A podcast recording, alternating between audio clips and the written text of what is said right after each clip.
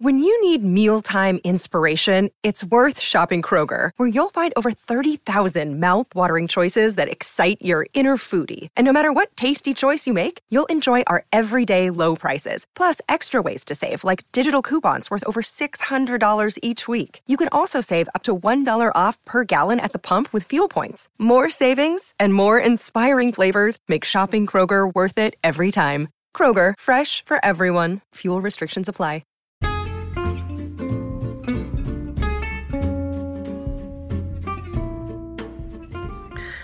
Everybody. This is Pam at the Paper Outpost, and this is the Joy of Junk Journals, the Paper Outpost podcast. And I am recording this today from my kitchen. And Sunny is over there chewing on. What are you chewing on? What is that? Something. Let me go check this out. But today's topic, today's topic is uh, creating. Oh, what? Oh, it's a piece of a sweet pea. Okay, can I have that back? Yeah, let me get. I'll get you a fresh one. Um, yep, life as we have it around here. Sunny is my uh, little Maltese dog, little puppy. He just turned one, and he helps me craft in his own little way. Okay, here's a fresh.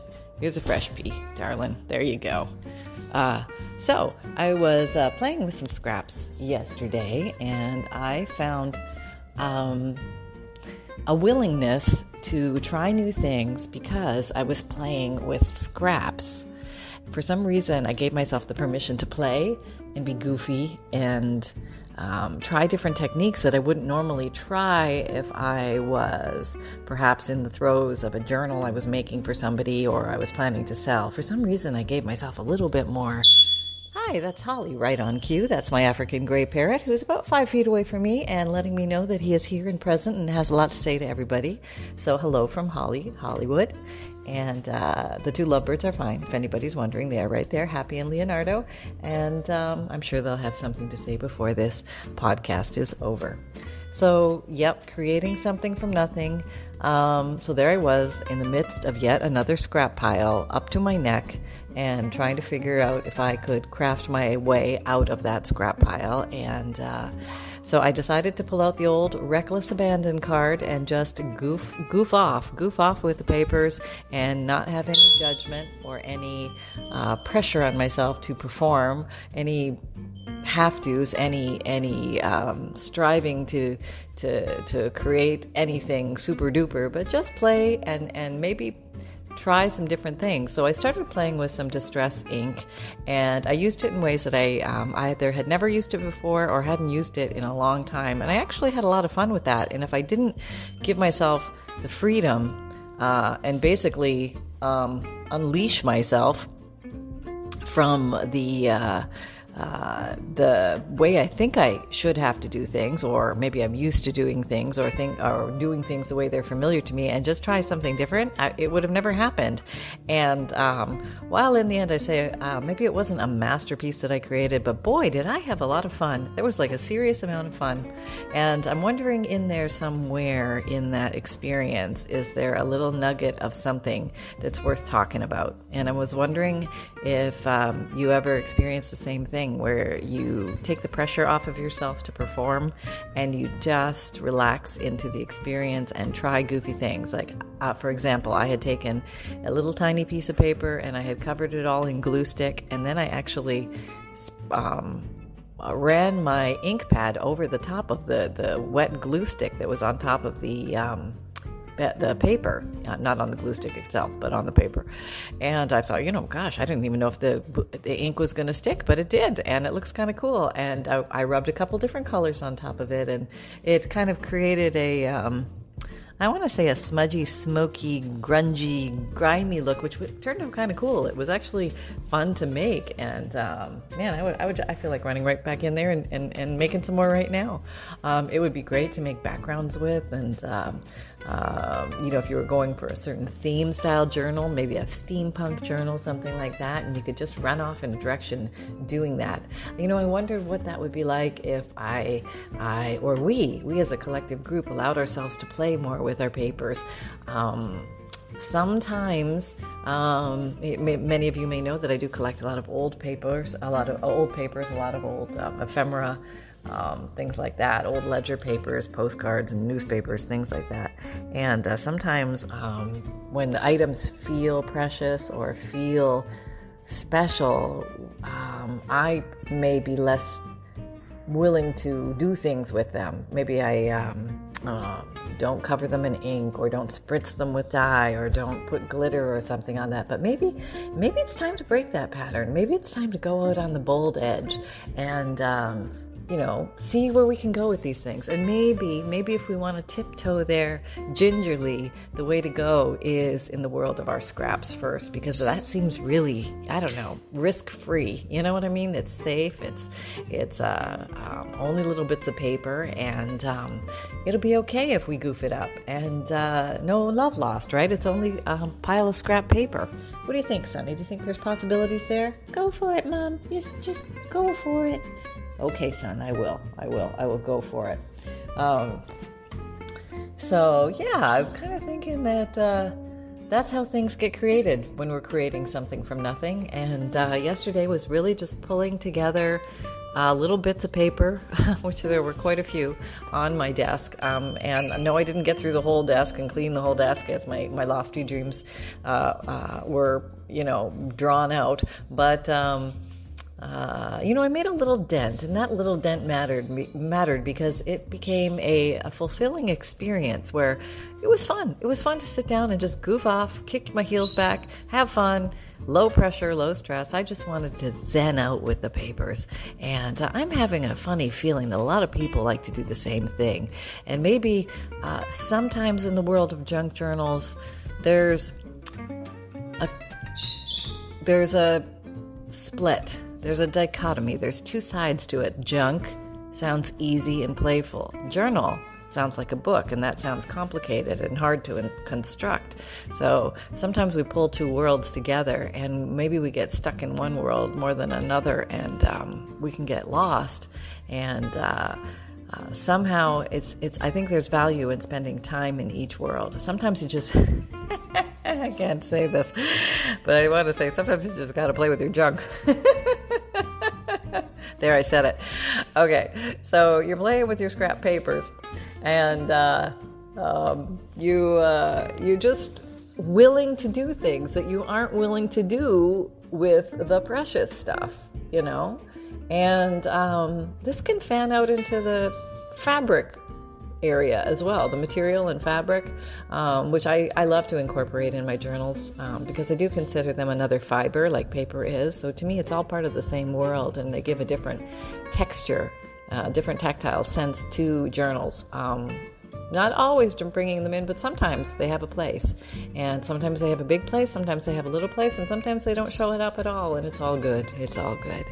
And um, I, uh, uh, I think sometimes that um, there's a lot of joy in creating little things to add to our journals. And sometimes, oh, this is one thing that's really, really happens a lot when I hear people say, I made all this ephemera, but I haven't made the journal yet. And I encourage you um, uh, to make a simple journal to start and, and just make it easy and just take some papers. You don't even have to have a cover, just take some copy paper, even if you haven't coffee dyed it, anything like that, and just do your three hole pamphlet stitch or just sew down the middle of those papers and make a book and just start. And I think once you get started, you'll you'll realize it's not as bad as you think. It's not as scary as you think. And then you're going to start to think about what you can do as opposed to what you can't do. And you're going to go, start going off in different directions. And your mind is going to go happily hopping, happily hopping down the rabbit path and uh, um, you're just going to go on a wild adventure ride. And then all of a sudden, you're going to start dragging all those things um, that are close to you, closer to you, like all your little bits of paper and things like that that you come across in your normal daily life. And they're all going to become little magical objects that are going to somehow be transformed and find their way into your book. And uh, um, you may make one book, or you may make a hundred, or you may make a thousand. Um, I don't know what your journey is, but it's whatever it is, it's it's perfect for you, and you'll make as many books or as few books as you need and want to, and um, uh, they'll all be different. And you'll learn something from every one of them. There's always a step, always a process, always a technique, something something that'll just tweak your eye and you'll say, "Hey, what if I did this this time? Or what if I did that this time? Or what if I did the spine like this? Or what if I did the closure like that? Or how about a spine dangle? No, I don't want a spine dangle.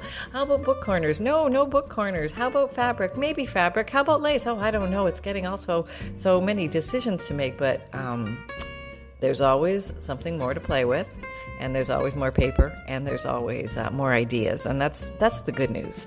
Um, and somewhere in the midst of it all you can get lost in the process and that's the whole goal that we just have a lot of fun along the way. We get lost in the process and maybe if we're lucky and if we're blessed at the end we have a book we made and that's a wonderful thing.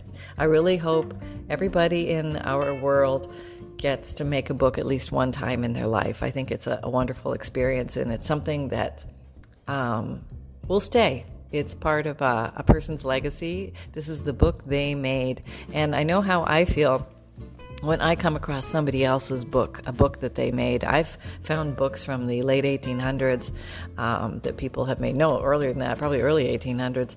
Um, and uh, it just boggles my mind when I think about who was this person and what were they thinking and, and what was their day like and, and when did they have time to do this? I'm sure they were so busy doing so many other things, but they found a way to make take the time to make a book. And I, I'm so excited that they did because if they didn't do that then, then I wouldn't be holding this now and looking back and taking a peek back in time. Um, I think that, uh, uh, you know, when I was going to school, um, I never really found history that fascinating. Another day is here, and you're ready for it. What to wear? Check. Breakfast, lunch, and dinner? Check. Planning for what's next and how to save for it? That's where Bank of America can help. For your financial to dos, Bank of America has experts ready to help get you closer to your goals. Get started at one of our local financial centers or 24-7 in our mobile banking app. Find a location near you at bankofamerica.com slash talk to us. What would you like the power to do? Mobile banking requires downloading the app and is only available for select devices. Message and data rates may apply. Bank of America and a member FDIC. It was kind of one of those courses you had to trudge through and just memorize a lot of dates and facts. And I never really got it about the value of history. And it wasn't until I got older in life when I really started to become more amazed and more intrigued by the course of events in life and how things play out over time and why things happen and why, um, you know, different eras and time periods were the way they were and, and how they did things, how they took care of their health and how they communicated with each other. And, and when I came across this world of old papers, this world of ephemera, where everything seemed to be in some way, shape, or form documented, um, uh, it documented this, this unusual and fascinating history. That is when my interest peaked with the historical facts of things and um, the the events and the processes that they went through and the experiences that they had. Reading somebody's, I know it sounds weird, but reading somebody's diary back from the you know early 1900s is just the most fascinating thing. You just get this little sneak peek into what life was really like. It's not altered by Hollywood or by your sister Sally or your neighbor. It is just what it is and how you interpret it. And it's the raw data and you make of it what you will, but it's it's almost like like going back in time and, and, and looking back there to see what really happened. And that's when things become fascinating. When you're actually, I don't know, for me, holding the papers that they actually held that that is just thrilling. Um, and that's really here nor there of making a junk journal. You don't need to have any um, old papers to make a junk journal. This is kind of like icing on the cake honestly. Um, and it, it's not necessary. It's not mandatory. But gosh it sure is fun and it's interesting. And, and sometimes i think that maybe if somebody is going through one of my, my junk journals if they come across these old paper I am I am hoping I am hoping that it sparks an interest in them. That somewhere down the line they're going to get a ooh or an aha or wow or I never thought about that. And maybe about something they had no interest in before. So I love to cram my journals full of, you know, things from all different walks of life, like pages from organic chemistry and physics and, and the different areas of science and pharmacology and anatomy, and, and, and um, you know, then peruse over into nature and birds and butterflies and, and ants and bees and, and, and just ama- amazing. Uh, um, uh, the beauty of nature, um, all the flowers and the plants and everything. It's just, it's so gorgeous. And then um, I love to roam over into the different languages, the different cultures, and, and take a look at what their their writing looked like, what their um, dictionaries looked like, what their uh, storybooks looked like. It's just, it's so much fun to hopscotch along into these little areas, and and uh, you can dive deep into any area that you want, or you can stay shallow and just skip along the top and just do little tastes as you go um, or you can totally focus on one and just go, go go to town and totally explore that area. I mean, there's so many different ways that you can do it. Just looking at the different types of um, recordings that people did from days gone by. Just seeing what they bought at the general store. That is the coolest thing. Boy, talk about being able to really look back and touch uh, history and see, you know, how much butter Mr. Flumpelmaker uh, bought at the general store. And why did he need 17 pounds? What was he making? He must have had some serious plans for some cooking that night, or he was taking it home to Mrs. Flumpelmaker, and she was going to be making something fabulous, I'm sure. Um, maybe she was uh, into pastries, who knows? Um, but yeah, I mean, it's just, it's, um, uh, and, and what things cost. I mean, just being able to see what uh, people paid for items back then that we recognize today, or even going back farther in time and looking how cursive writing has changed. Oh my goodness.